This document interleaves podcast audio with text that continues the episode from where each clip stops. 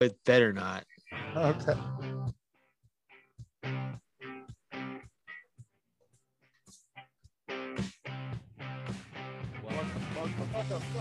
Who thought accounting could be cool? Here we go. Join Andrew Wolf. and Brad Dolmena. Our mission. Make accounting fun. Follow us as we chat with amazing guests every Friday. Are you ready? Woohoo! Woohoo! Hey guys, uh, it's Friday night. Um, we have a, a pretty special guest uh, this week. Uh, he's a friend, a client, uh, a mentor. Uh, he is the incredible Jim Harris. He's you know best-selling author. He's written over six books. Two of them are best-selling. Um, he's done some incredible work um, around the world in politics, in disruption innovation, um, in just about everything. And I think one of the really things, one of the really cool things that I'm I'm looking forward to hearing a little bit about is he's actually been to the World Economic Forum over 10 times in Davos, Switzerland. And as Brad, we were talking about it earlier, Brad described it as the QB Connect for billionaires. Yeah, pretty much. Pretty much. It's uh kind of the who's who of the world goes there. It's where all the the rich and famous hang out and kind of decide how we're going to live our lives in the rest of the world. Isn't that isn't that the way it works, Jim? Something like that? Well, it's uh, it is a real trip. Let me tell you. I was uh, I was at a luncheon one time. It was uh, put on by David Cameron, who was at the time the Prime Minister of the UK. And you never know who you're going to sit beside. I'm sitting beside this guy who begins telling me what's happening in Kenya with uh, their mobile phones, and this is like 10, 15 years ago, and they were all the Nokia phones then. And uh, 75% of the people in Kenya don't have a bank account. And so the telco there, the mobile company, Safari, basically created, uh, we'd call it now an app, but on these dumb phones, they weren't even smartphones, they were feature phones, um, to send and receive money. And uh, it, so you end up meeting these people. And today, um, it's called M-Pesa, M for money and uh, uh, Pesa for uh, transactions in Swahili, but it's facilitating a quarter of the country's GDP. So think about you're a poor entrepreneur who doesn't have a bank account. You can send and receive money to anyone in the country. So it's changed the economy profoundly. But I just happened to be sitting next to this guy at lunch talking to him about M-Pesa the entire time. So you end up learning these really interesting things you'd never learn otherwise. Wow. Like like QuickBooks Connect, but for, for for billionaires. billionaires. That- I mean, at the end of the day, isn't that what it comes down to? These conferences, it's all about the people that show up, the It's- conversations you're going to have, and the things you're going to learn. You just never know what you're going to learn. Absolutely. It's those conversations you have, right? Just sitting next to someone for lunch. Just some guy from Kenya. It's just some guy from Kenya who uh, happened to change the world uh, in really unbelievable ways. And, and that's one of the things that we're, again, you know, Jim, you specialize on, on disruptive innovation, um, which is, I mean, so incredible because I, I think our industry has been going through disruptive innovation um, and, and, and is actually, I guess, in the middle of, of going through disruptive innovation.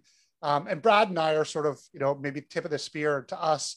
You know, some of this disruption is is old news, but there's so many accountants out there that, you know, uh, just think that the the you know the ground is shaking underneath them and they can't believe all these changes and you know how are they going to transform their legacy firms and all this. How how do companies handle disruption you know when we look around the world and in other industries outside of the accounting world what what are some of the key things that people should look at in adapting um, to disruption and adopting these new and modern technologies like M-Pesa was one technology 10 years ago but now there's you know the pace of change is exponential right So uh, most companies don't adapt very well to disruption. Um, so I got a question for you. Who's closest to the future? The 65 year old CEO who has his assistant print out all his emails, or the 18 year old who's on Tinder? You know, who The does all 18-year-old. you know, who does all the strategic planning? you know, who's most disenfranchised from strategic planning? Is it any wonder we only get incremental change?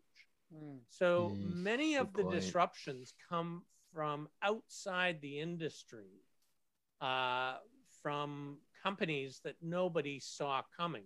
So, like uh, Elon Musk has no experience in the car industry, and Tesla is really shaking up the auto industry. He's got no experience in rocketry and space, and yet SpaceX is, you know, shaking up the uh, space industry. So these challenges uh, typically come from outside, and they often come from poor countries. Um, so that example of M-Pesa, it wasn't on anybody's radar because the transactions in Kenya are tiny, and banks aren't interested in tiny transactions that have very little margin. Right. And and now will blockchain start to change even things like M-Pesa with micropayments and stuff like that? Is that sort of where we're going from a future standpoint? Uh, absolutely. Imagine uh, a cryptocurrency um, on Facebook. Facebook has uh, got one that they've announced called Libra, where sending in money, sending or receiving money is as easy as uh, direct messaging someone on Messenger. Right. Like it's that frictionless Mhm. and it can be any amount. Like you would never send uh, 47 cents to somebody in another country because Western Union's going to charge you $20 to do it. So, but if it's completely frictionless, sure, you might send 47 cents to somewhere somewhere else. So these micro payments uh, can make a huge difference if you get hundreds of thousands of them. Well, and it's in the third third world, money just goes farther. Yeah. Right. So the, you, you know, 10 dollars American to somebody in a poor country, that's a lot of money. So, like you say, a little bit here, a little bit there, it counts. And and think of all the giving programs out there where you might just take off, you know, round it up and donate it. Well, if you could easily send, like you said, Jim, 47 cents to the third world and then pile it up with 47 cents here, 53 cents, whatever, it, it can bring in a lot of money and, and do a lot, do a lot of good things. Well, and also when you when you think about charities too, right? How much money has to be spent on overhead and Mhm. managing those the the organizations before the money can get to, to anyone? Imagine having you know a pen pal who you are FaceTiming with, and you're like, oh, I'll send you, I'll send you five bucks. I'll cover that- you. and that buys him a chicken, which changes his Yeah. life. You know, Exactly. It, it and it can be so much more rewarding um, from a giving standpoint for sure, but also from you know a business standpoint and closing down borders um, and enabling people who are uh, knowledgeable and capable of working from anywhere in the world. I think obviously one thing that COVID has taught us is that you know where you work doesn't really matter anymore as long as you've got the knowledge and the skills to be able to do the job and and also And the tech. and, and the tech. yeah i mean that's the key that you know we're yeah. the big thing right now is is is that i don't know if you talk much about jim is knowledge poverty right and and and the the lack of having access to the internet and like uh, a computer and a tablet because one thing that's interesting when i've been traveled the, the third world is um, people don't have computers but everybody seems to have a cell phone Mhm. um, yeah. Well, you know, in 1997, when uh, IBM's Deep Blue beat Garry Kasparov, the world chess championship in chess, it was a total shock to Garry. Well, that was a $100 million project in 1997. And my smartphone right here has more raw computing power than the $100 million uh, supercomputer uh, Deep Blue and I carry this around in my pocket at all times. So one of the disruptions is that companies that Definitely. are mobile centric have an 825% higher valuation on IPO than companies with no mobile presence right because we're using a supercomputer in the hip pocket or purse of every single customer or prospective customer. Right. And so if you're thinking desktop first, you're just eliminating such a big part of the global market, right? Um, and, and I, I, think that um, it's interesting when like mobile first is definitely a buzzword in our community, but I think even like accountants are still laggards when it comes to technology in many ways. And also because we're still tied to so many pieces of software that require um, a desktop um, or server installation. Yeah. Or, or not, not even necessarily for, for the, for the technology. I mean, you think about QuickBooks Online, it's on the internet, but even from like a data entry, you know, you need to have multiple screens. You need to have, you know, a keyboard with it's got a number pad on it, right? Like you need not- a you need the full browser. A mobile browser only goes so far, and a and a tablet only goes so far. You still need a laptop.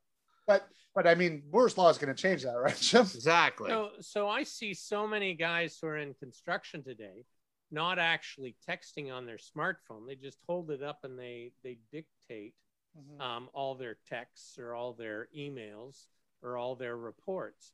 You know, we have got to a place where the tech is so good that Moore's mm-hmm. law has progressed so fast that we have, you know, 99.9% accurate voice to text. You know, it, Moore's law is just head spinning when you look at it over time. Like a gigaflop is doing a billion transactions in a single second. And in 1963, a gigaflop cost $163 billion on mainframes. And today it's a penny, a single wow. cent. And that's like so 2021, Brad, because like exactly. it's going down from there next year, right? So, well, there's a bit of a shortage right now with the pandemic and cars and everything, but we know.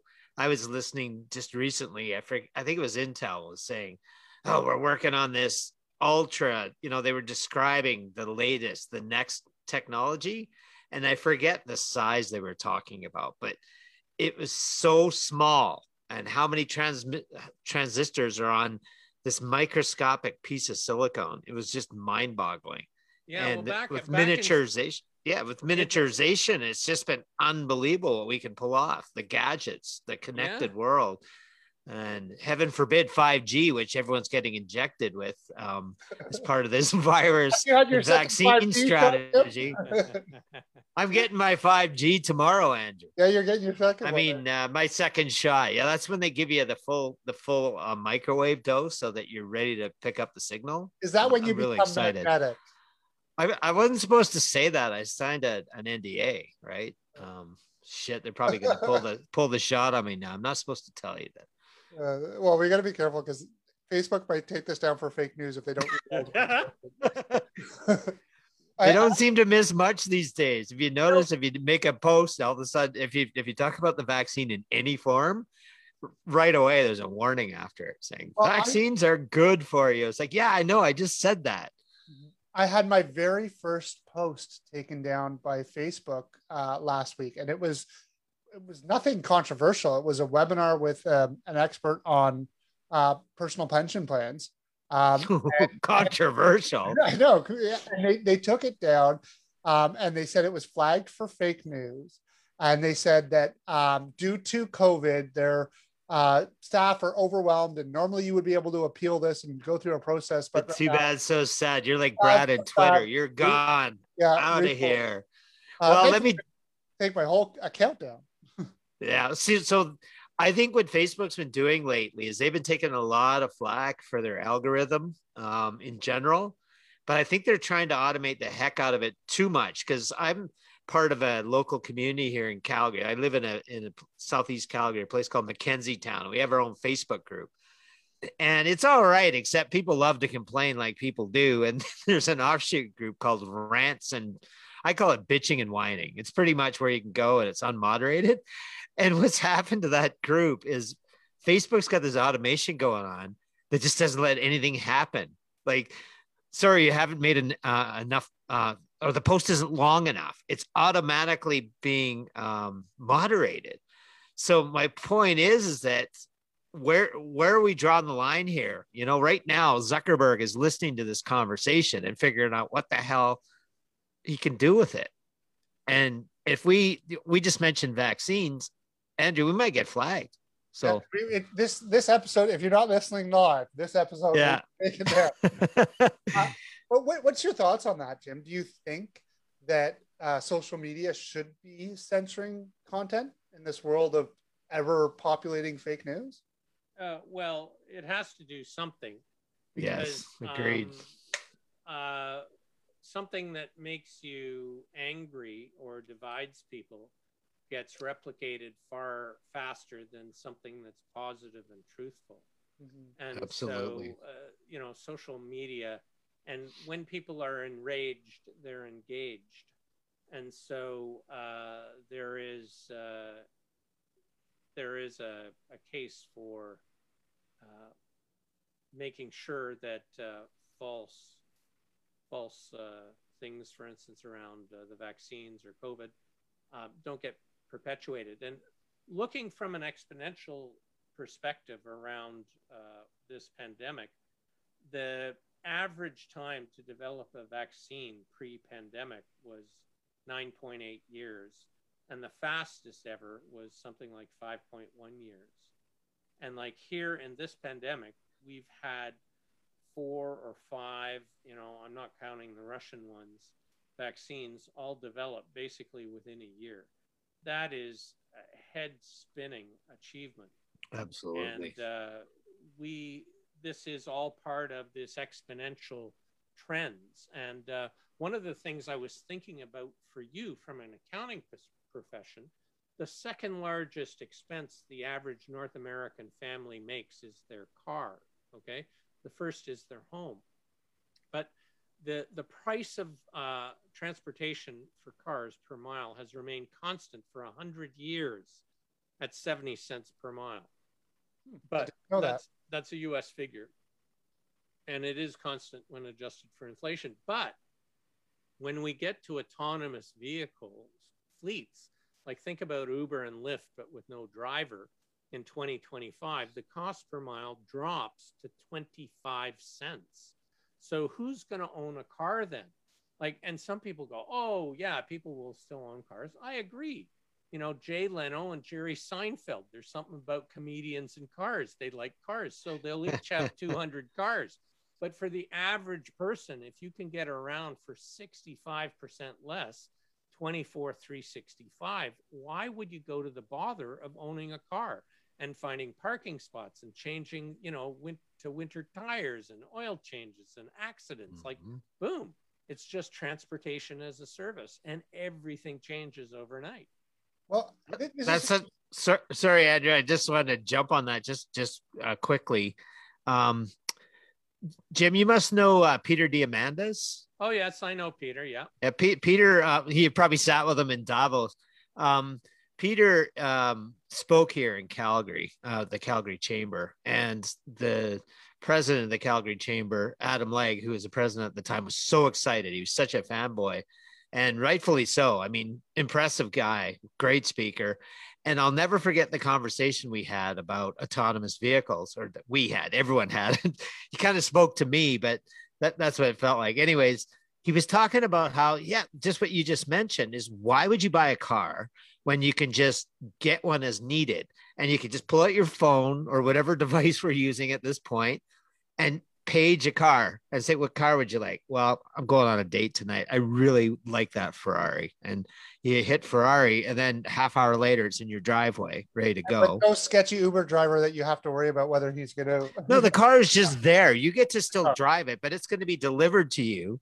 It doesn't have to be autonomous once you take over. You could turn it off and it's a Ferrari. It's in your driveway and you get you've rented it for a couple hours for your date. And then when you're done with it, you just send it back. And maybe on on Sunday, I want to go to the mountains. I want to go mountain biking. I need a sport utility with a bike rack. So I order that. It shows up. But to not to not be a pessimist, I, I think this is the technology is amazing, and it's not very far off that we're going to have that. It- it's, it's Oh, I, definitely- I definitely see that because you know, like Jim said, everyone, you know, what do you need a card for? Really, like in Calgary here, in the, even in the inner city, I know Toronto must be getting that way.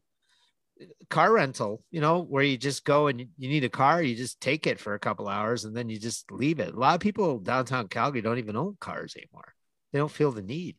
Well, but the thing is, what I, what I do wonder about this sort of, you know, and and maybe stepping taking a step back from the computer, the car that just shows up in your car and is maybe owned by. Oh, I want that. that I'm that's I'm aspirational on Right. that. I'm with Peter. But does Oh. this also create this divide between the haves and the have-nots, um, where you have the people who own the Airbnb, the people who own uh, the cars that are rented out in Turos, and the people who don't own anything and who simply consume from the haves and have-nots, and it almost goes back to a feudal system where you have the landowners and you know the people who rent the land or use the land or work the land, right? Um, Well, I just I just look at uh, when the cost is 65% Mhm. less per mile traveled. It's an egalitarian democratizing thing because everyone can afford it. You, if you're a young millennial or a Gen Z and you don't have a lot of money, you can still get around in private transportation. It doesn't have to be a Ferrari, right? It, Yeah. it could be anything. It could be Yeah. there's so many different vehicles heading into this space. You know, I do a lot of walking around here in Calgary, and so many different electric vehicles go flying past me at high speed, from you know three wheeled contraptions to bikes and these fat bikes and just bikes that don't even look like they're electric until they go by you at, at 50 60 kilometers an hour and it's some you know my grandmother type person going by and it's amazing what is coming in. So i think i think the way people get around has has changed and i love that concept of being able or not having to buy a car. I used to be all about the car and flipping the car and i think every guy does that. Now if i didn't need a vehicle and I could just order one as needed, I think that I would use it because my car will sit there for days on end, weeks on end, where I don't use it. Isn't that like what's the point of just having, a, you know, an expensive asset that's depreciating it's depreciating exactly and and what i i've learned the hard way over time is you know everyone knows i like to ride a vespa. Once it's vespa season i i ride the vespa everywhere even if the weather's crappy i'll i'll go out. So the car sits there and it sits there and then seals start to go and oil pumps start to go and then when you're driving down deerfoot trail in cold weather one day your engine blows up because your oil pump went because your seals dried up because you weren't driving it enough real world story yeah, it obviously. sounds like a real world I, story. I hate it when that happens.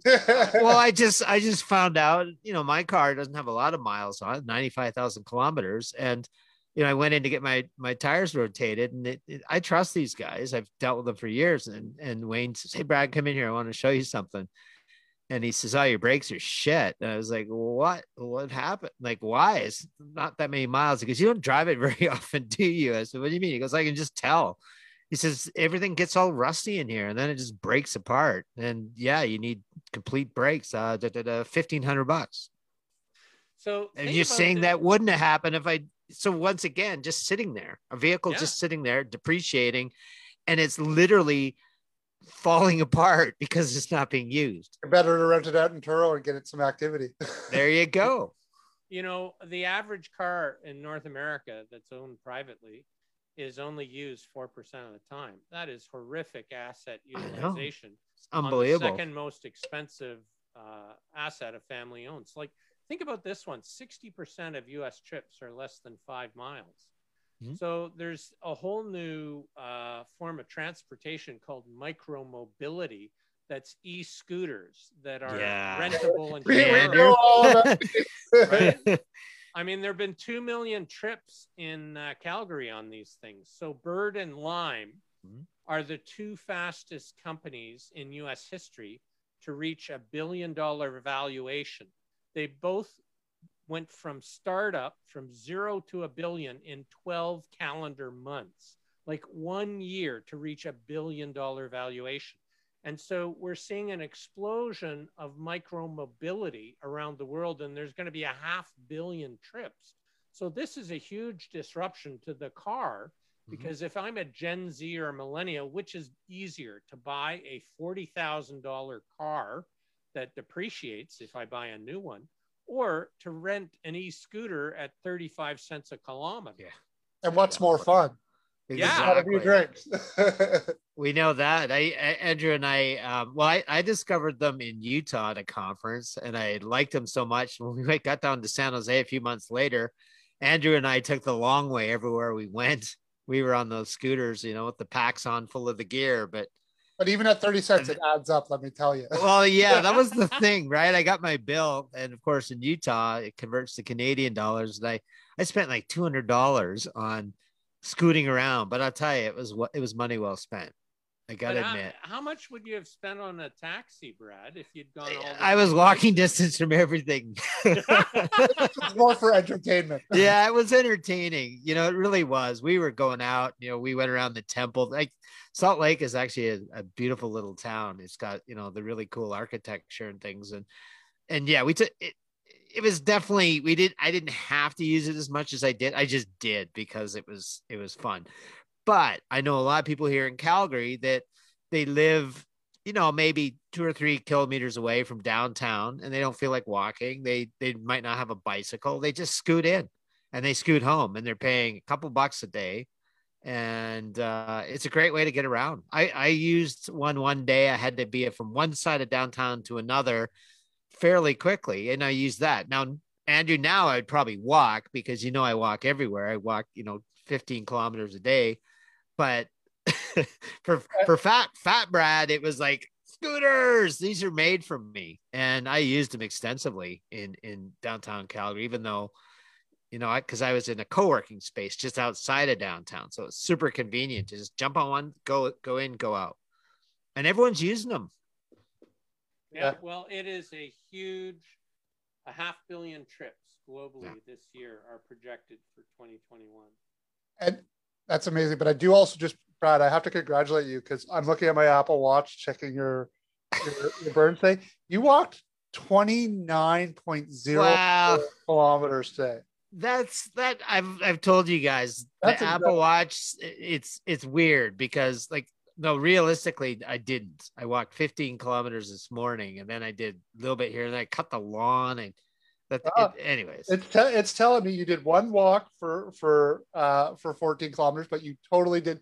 Isn't that like amazing? These this technology. So what we're doing, Jim, is we've got like we share each uh, other's and we all we all share each other's data which is such a thing like to i i personally find it really inspiring and motivating to see what my friends and my peers are doing brad i think you see it the same way right and and i think yeah well it, it's funny jim when when they asked me to do this a few weeks ago it was actually after fnl and we started talking about these apple watches and how we can share and andrew wanted me to share with him because he shared with his sister and i was like well it seems kind of personal isn't it but it's actually been kind of fun because um, like Andrew and I, obviously, I, st- I started this little trend when I when I started Noom in April of 2020. I was 115 pounds heavier, and um, Oh I got going on it, and other people, thank you, people started following along with it, and um, you know, Andrew's really um, embraced it, so he's like, "Hey, let's start sharing," and I said, "Oh, I don't know, I don't know," and then we had two other friends in the accounting community, and they said, "Oh, what are you, what are you afraid of?" And they laid a little bit of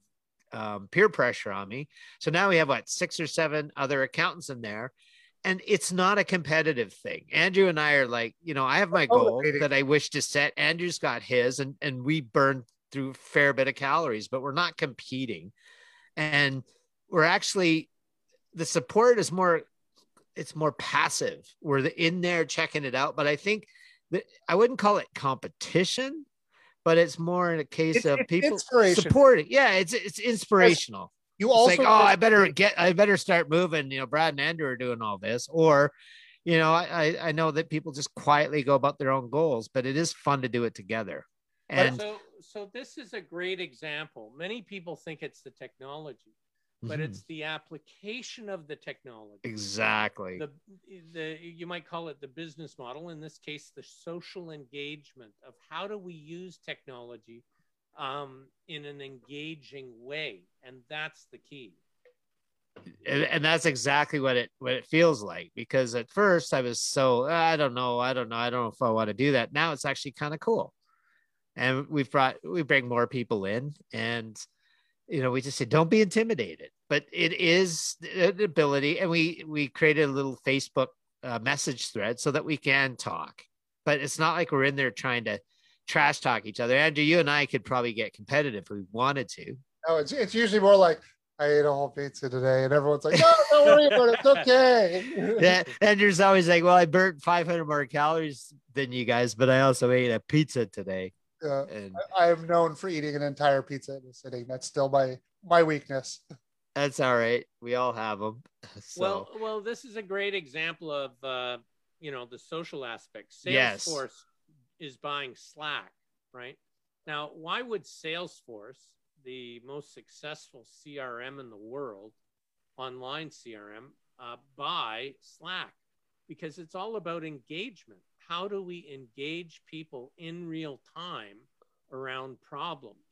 So uh, this is a fascinating story. You know, we have to think about how to engage people. If you think about Wikipedia, you know, it has 300 million hours of volunteer time invested in. it.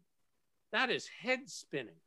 Now, how do we do that? It's by having an overall mission to create a site that all knowledge in the world is free and freely accessible. And that mission is so invigorating, so exciting that people volunteer 300 million hours of their time to create the best, most uh, robust, uh, you know, encyclopedia in the world that's freely accessible. and we're we're you know one of the things is we're we know that all too well because there's so many accountants in our community who do that who give back their time and energy not in wikipedia but in facebook groups and forums and communities you know that they they do it for the betterment of the community and they donate hundreds if not thousands of hours over time to helping other people um, And and- Cl- Clubhouse right now, Andrew, is is the big one, right? Everyone's in there organizing these clubhouse meetings, and I've I, it's such a fascinating platform. You know, it's it's almost like you can go there just to lurk, and it's almost a bit voyeuristic. You walk into this room, there's a conversation going on, you can just sit here and listen, and and I don't think people listen enough in this world, and I've actually learned to enjoy that sort of platform well, I- today. I, certainly don't listen enough. Well no but you're but you're getting better i'll give you that. Um but no i'm the same way and you know listening is good. What do they they say we have two ears and one mouth for a reason? You know And- because and the ratio is important. it is important. So so i look at it as something like clubhouse where you can just go in and there's a bunch of people that you know and admire and they're having a conversation and it's like oh i'm going to have a walk or i'm working i don't have i have the ability to talk but i just want to sit and listen to what my friends are talking about. And i find that really interesting. I've had here in calgary i'm sort of getting involved lightly in local politics and i've got all these people say oh you know set up an appointment with the candidate and ask them all these questions. I said, well, I don't really feel like asking questions. I'd rather go to a, a town hall and listen to what they have to say, see how they communicate, pick up on their inflection and this, you know, little cues like that. I'll ask questions later. But I think that's important is just being able to listen, right? And and the content these days, like Clubhouse, what I like about it is there is a conversation going on. Today, Hector Garcia had one going on, and he was bringing in people from India were asking questions. You know, they were looking up to Hector as like because he's a rock star in our community, but it was in real time. And I heard somebody say yesterday in another discussion, they said, "I can't believe I can sit here and talk with all these people I admire, and you guys are just a- answering my questions in real time." And how important that is to them to be able to approach somebody they really admire, and then the person actually giving the time up to do that and give this value back to somebody that really admires them. I think it's amazing that we were able to do that and have access to, to people just like that. Like, you know, we were talking about Elon Musk earlier. He popped on the clubhouse once. Now they limit how many people can be in a room. I think it's 5,000 or something. Of course, that one filled up fast. But if you were fortunate enough to be one of those 5,000 people in there, anyone in the room had the opportunity to say, Hey, Elon, answer my question. And it was happening. And apparently it was fa- a fascinating discussion. So uh, this is the intersection of what you've just talked about, Brad, and uh, um, uh, there's a, a notion called habit pairing. And so my wife uh, goes out walking twice a day, and what she listens to is either books on tape or podcasts, or she could listen to Clubhouse. Uh, you do something you love, and you pair it with something you want to do. So uh, Bingo. That's exact. You just nailed exactly what I do every day. I don't just go for a walk without headphones on. I want to consume something else. It's like taking two things at once, right? And maybe the walking part isn't your favorite thing to do, but when you pair it with something that's actually enjoyable, the whole event becomes Enjoy. more enjoyable. And I love that topic or like what do you call it? Habit? What? Habit, habit four? pairing. Yeah, that's exactly what I do every day, and it works. hmm I love that concept. Um, sometimes people look at you. You used to say, I used to look at people that were out there with headphones on and go, "Oh, "That's just crazy. Why not just enjoy the outdoors and the birds and the and everything?" But people just don't get out. But if yeah, you can be out, especially during the pandemic. Hasn't that been huge? Isn't your your wife's out there? You know, she doesn't have to put on a mask necessarily. She doesn't. No, it's easy to social distance on the sidewalk. Let me tell you. Yeah, that's one of the reasons to do it. You get some exercise, some fresh air, and boom. And some knowledge as you said or you know even just music you know it's good music's Mhm. good for the soul. So even going out and listening to a playlist or a band or a, an, an artist it's so gratifying. It's like wow i just did 15 kilometer that's exactly what i do every day andrew. You you, you see that. You see my my daily routine is I either do a 60 minute walk, a 90 minute walk, or 120 minute walk. And it's always exact. As soon as I'm there, because I want to be able to gauge it against other days, just to say, well, what was today like compared to others? And it really is okay. What am I going to do this morning? Is it a podcast? Am I going to listen to live news through another app? Or am I going to listen to music? And I get different reactions out of each one. If I'm listening to a downer political podcast, I tend to go slower because you tend to be I think you're more, I don't know. It's just, it's kind of a downer. Whereas music, I find when I want to get a faster pace, it's all about the music. Yeah. So, The beat changes your rhythm for sure. But totally. is it, is it still habit pairing, Jim, if I'm pairing work and walking? Well, well, Sort of. That's that's interesting because uh, you you told me that you have a a treadmill Treadmill. under your desk. Well, it, And- it shows that anytime you see him with the camera going, um, like last week during QuickBooks Connect, Andrew was walking and interacting, and yeah, you were working a bit that day, I think. I, yeah, it's my, it's my, it's been the key to for me for, Yeah. for my weight loss. I I've- think I think I've it got a treadmill qualifies. under, under the desk. And the thing is, I mean, work is work. I do like work. Uh, I don't hate my job. Um, I, but I, it's not like sort of one of those things that I would like. If I had a choice between work or go play with my kids in the backyard, it's probably going to be go play in the, with the kids in the backyard. If I had a choice between go play with the kids in the backyard or walk, it's probably going to be go play with the kids in the backyard. But it's or eat still- pizza. it, it's worked for me because I spend so much time at the desk that I was able to pair a health habit, which is something I knew I had to do, with a work habit, which was something making some money. So of course, anyways. And so I guess it's is that still habit forming? Yeah, yeah I think it habit, is. It's it's uh, habit pairing, absolutely, absolutely. And I guess So that's n- one of the ways to disrupt your life, right? Is is by pairing new habits and, you know, um, exploring and trying new things, right? Which is such a key part of, um, you know, being a disruptive accountant, right? Is this this constant exploration?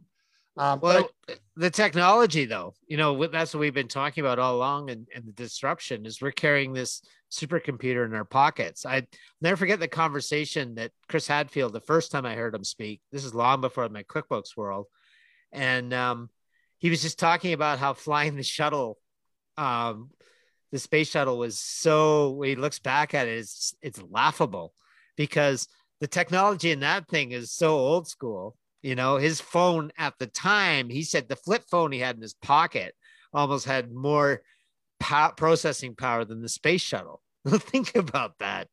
The space That's, shuttle, but that's scary if you're an Yeah. old astronaut. Yeah. that's old school, right?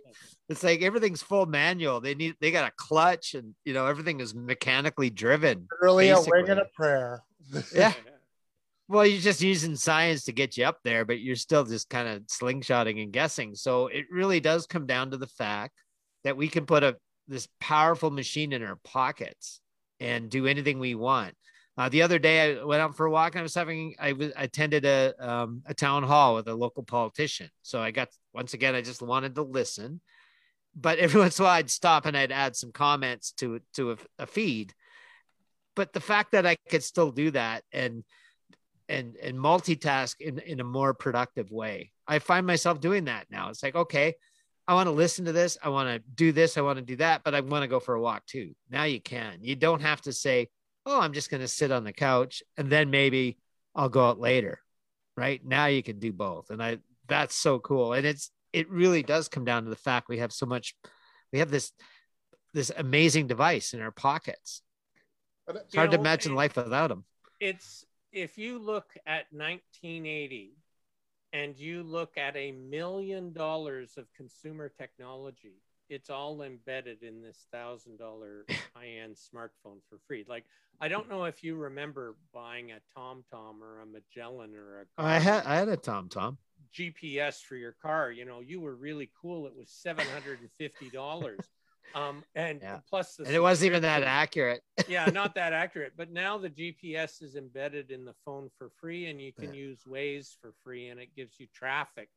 Uh, it crowdsources the traffic patterns. So uh, that 750 is just sucked into the center, but there's a million dollars of value sucked into the center of today's cutting edge smartphone. So that's just head spinning. That's hugely deflationary. Another example is you know, back in 2007, a drone was a hundred thousand dollars. So it was only the military. there's that had three right drones. there. Yeah, but but like Andrew's a big drone enthusiast, and you can get a, a consumer entry level drone for a hundred bucks, Yeah. not a hundred thousand bucks. That's a thousand x reduction in cost. And so think about how that changes everything. Drones are used more in movies police departments don't have to buy a $5.1 million helicopter. They can buy a thousand dollar high end prosumer uh, drone and get an aerial view of the city, right?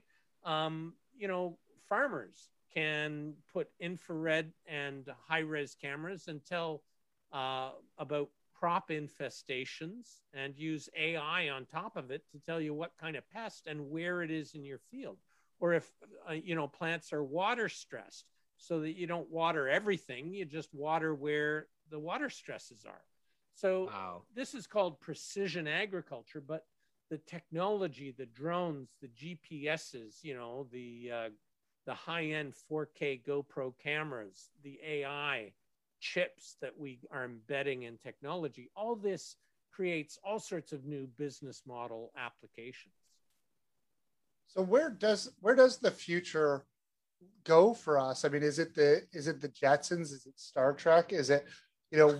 And how far out is it? Right? I mean, it sounds incredible the pace of change, and and and if we look back to you know, I remember when Zach Morris's brick cell phone was cool to have, right? And Well, now bag phones. What about Yeah. bag phones? bag phones, or like just having one in your car, right?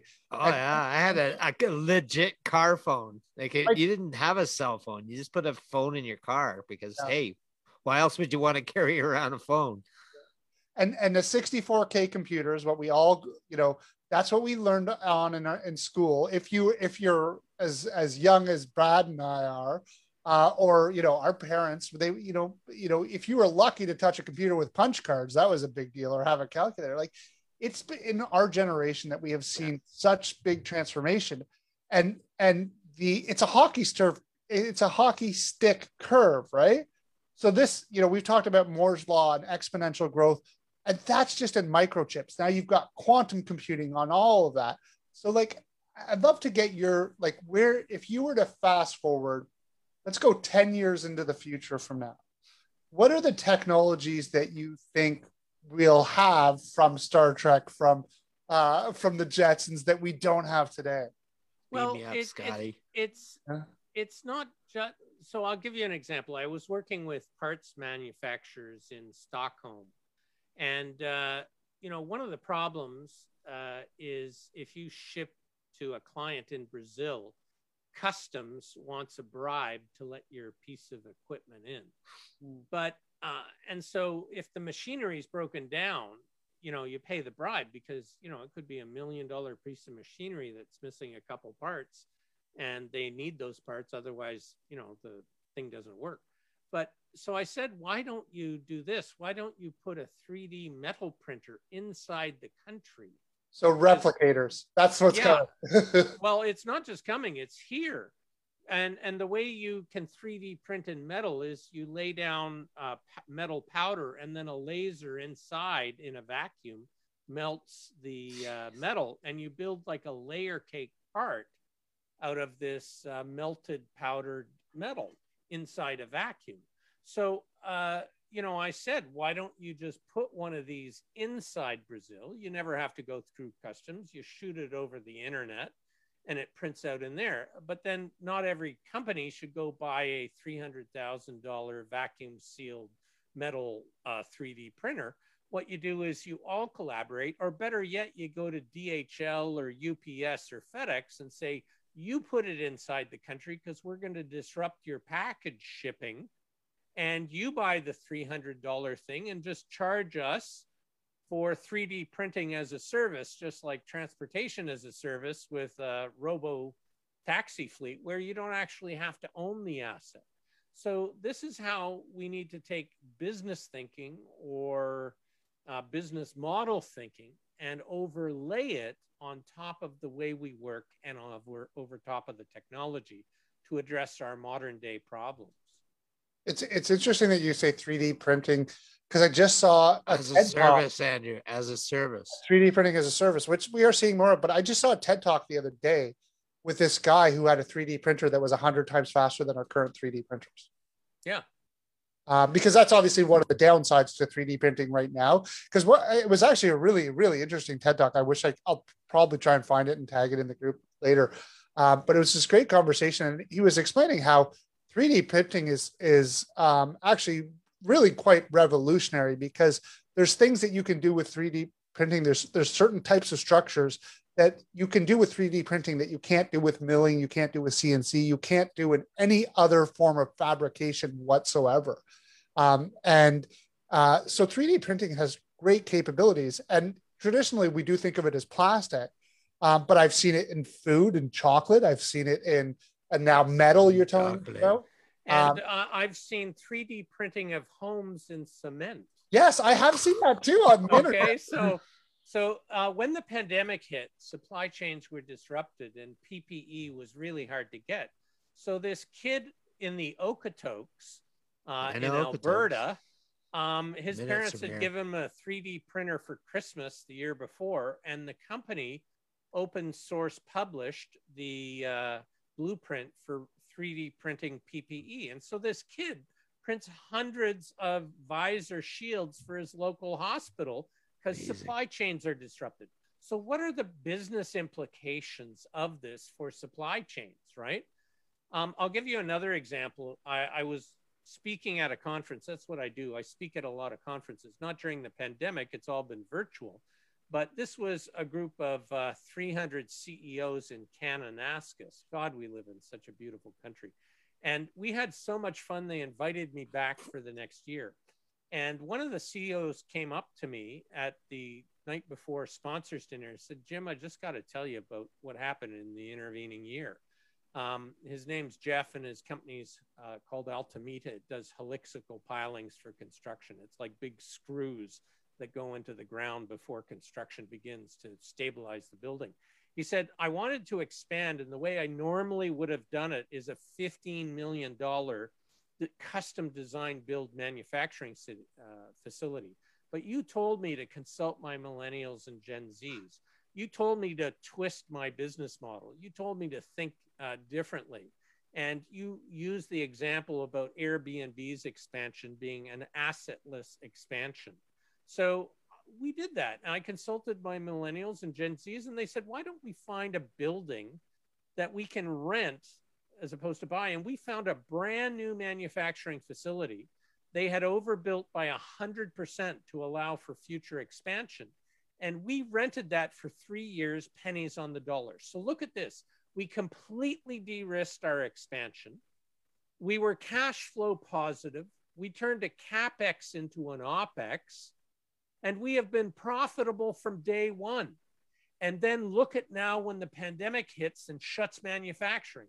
You're left servicing pennies to the dollar instead of a $15 million debt hanging over your head, financially stressing you. That the So- bank might call any moment.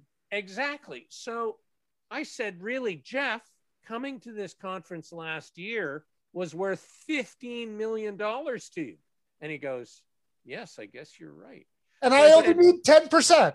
Yeah, yeah. 'Cause, I got to change my business model. Yeah. All I could say was, so you're gonna you're gonna buy my steak tonight. yeah. yeah. Oh, I think he owed you more than a steak, that's for sure. But it, it, it is really um, so exciting to be in this time at this forefront in this uh, in this transition and um, to be able to and, and what's really amazing. I mean, Jim, you've introduced me to so many um, inspirational people through Idea City and um, and and all these amazing people.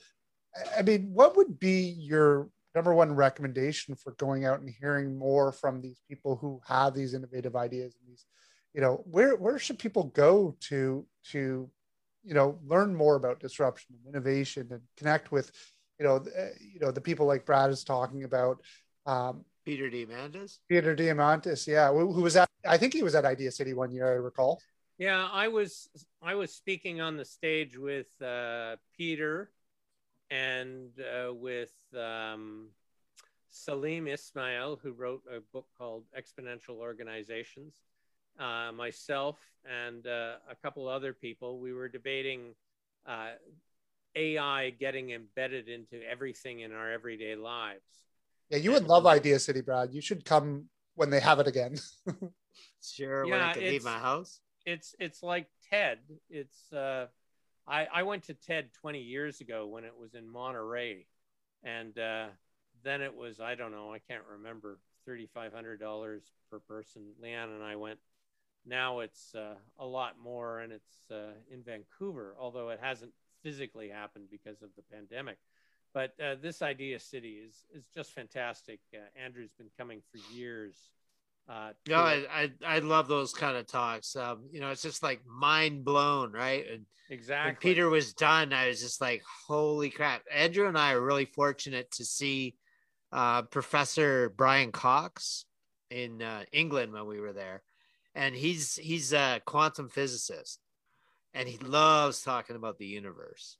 Mm. And when he was finished, I was I just sat there for the longest time, just realizing how small we really are in the grand scheme of things. This tiny little blip in existence, and the way he looked at the universe and the future of, of mankind and everything. And it's those brilliant minds that you get to to to, to get proximity to.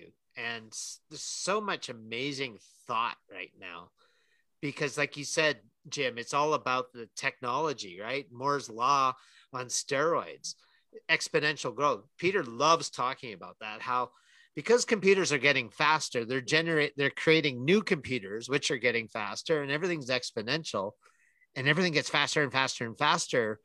And people say oh what do i need that technology for? My phone's good enough or my computer's good enough but they're not really seeing that the technology is just growing so quickly and it's so subtle but through increased bandwidth and everything like let's laugh about 5g all we want. Anyone who who thinks that 5g is a threat to your existence and you're getting injected is just insane because 5g is going to allow so many innovations to take hold. We're just going to be blown away. Some people are going to see it as intrusive until they actually are get to benefit from it and go wow that's kind of cool Jim could go on about 5G, but before you go on about 5G, I do want to know like where are good places to connect because I know you know some of the best thought leaders in disruption and innovation. other than davos Well, other than Well, Davos, yeah, yeah, I- I- I Andrew, got- let's sign up. Maybe they'll they'll t- Well, they'll fly us over he, for he nothing. does Davos, he does CES, he does like CES, absolutely. I, I used to do it, and I That's the b- big one in Vegas, right? The Yeah, the consumer show. uh,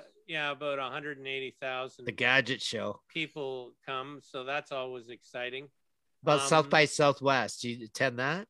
I haven't ever gone to South by Southwest, but I have some friends who just it's a must attend. for Yeah, them. I'd like to go. um, I hear it's Idea nothing but good City, but you know we have so much uh, that's available for free. You know, like TED Talks are available for free on YouTube, and the same with Idea City. And uh, the, this is the work that I do all the time. So I just live in this realm, always about thinking and uh, writing and speaking and consulting about changes. I'll give you one. Uh, well, one about the pandemic has brought uh, to us. You know, everybody's working from home, and Dell Computers has 165,000 employees, and they've said half of them will never come back to the office.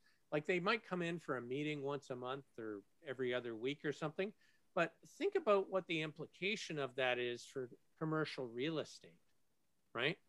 Profound changes. And who would ever thought a pandemic is going to, you know, threaten or disrupt commercial real estate? Like, where does uh, where do pension funds invest their money? You know, real estate, things we can trust, like blockbuster locations. You know, so like that has cascading implications. Another one is uh, I had an insurance company as a client, and this particular thing I'm holding, this pen, has magical properties because only a pen can bind a new insurance policy, right?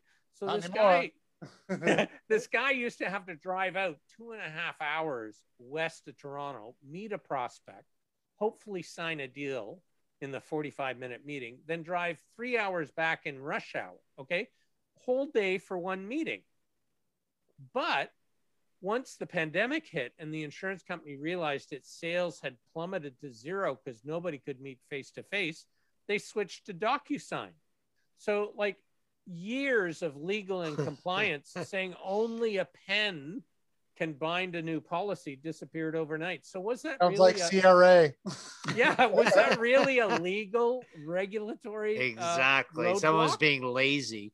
or was it a mindset problem or somebody exercising political power in an organizational structure? Yeah. It didn't like change. It's yeah, it's it's it's been remarkable. Like I think we're gonna be able to look back. Historians are gonna look back at this period and go, "Wow, it transformed this." Uh, uh What I heard recently, a, a saying, and I, I'm terrible at paraphrasing, but it, it it was along the lines of, "The pandemic is not changing things; it's accelerating change." So it's taking things that were already changing, maybe at a slower pace. So retail is an example, bricks and mortar. A lot of bricks and mortar just got hammered because everyone Yes. went virtual and they didn't have their online presence set up properly. And bang, they were gone almost overnight. Brands have just died.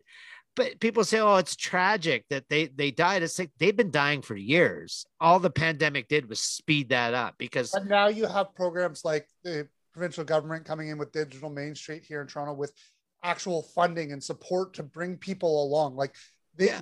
the, the like you said, it's a five year fast forward button, at least five years that has projected us. For for retail, it was 10 years yeah. because it uh, e-commerce or online shopping was 5% in 09 and it was uh, 16% in 2019 so it grew 11% over 10 years and it grew 11% in the first quarter of the pandemic. So in 90 days we saw 10 years of uh, growth of adoption of e-commerce. So, and the genie's never going to go back into the bottle No. because once people are forced to, for instance, subscribe to Amazon Prime, free shipping for everything, and they see how easy it is, they don't want to go out two hours to the shopping mall round trip to buy something that isn't there in the store. Yeah. And with that, guys, we are, believe it or not, what a great, great I- talk. Jim, maybe Thank you, you, you know it would be fun? Um, do you remember when we were up at the cottage and we played that game, uh, Two Truths and a Lie? Oh, you yes. Close this out with a two truths and a lie, and the, you you only get the answer if you're if you're in the after show. so, can you give us two truths and a lie? Uh, two truths and a lie. So uh, I uh, used to have dinner every night with uh, Prince Andrew when I was in high school. Uh oh. Um, my first play that I wrote was performed at the O'Keefe Center when I was uh, 12 years old. And uh, I sailed halfway around the world on a tall ship. Okay, so we get the answer in the after show. So in uh, next week, we're going back to Australia. Um, Damien Greathead is is going to join us, formerly of Receipt Bank, and he he went down worked for Practice Ignition for a bit. He's he's doing some consulting now, so we're looking forward to get caught up with an old friend and Damien. Jim, thank you so much. That was that was amazing. I loved the Peter Diamandis tie-in because I love those kind of conversations, and you just brought it all back. So thank you so much for joining us. That was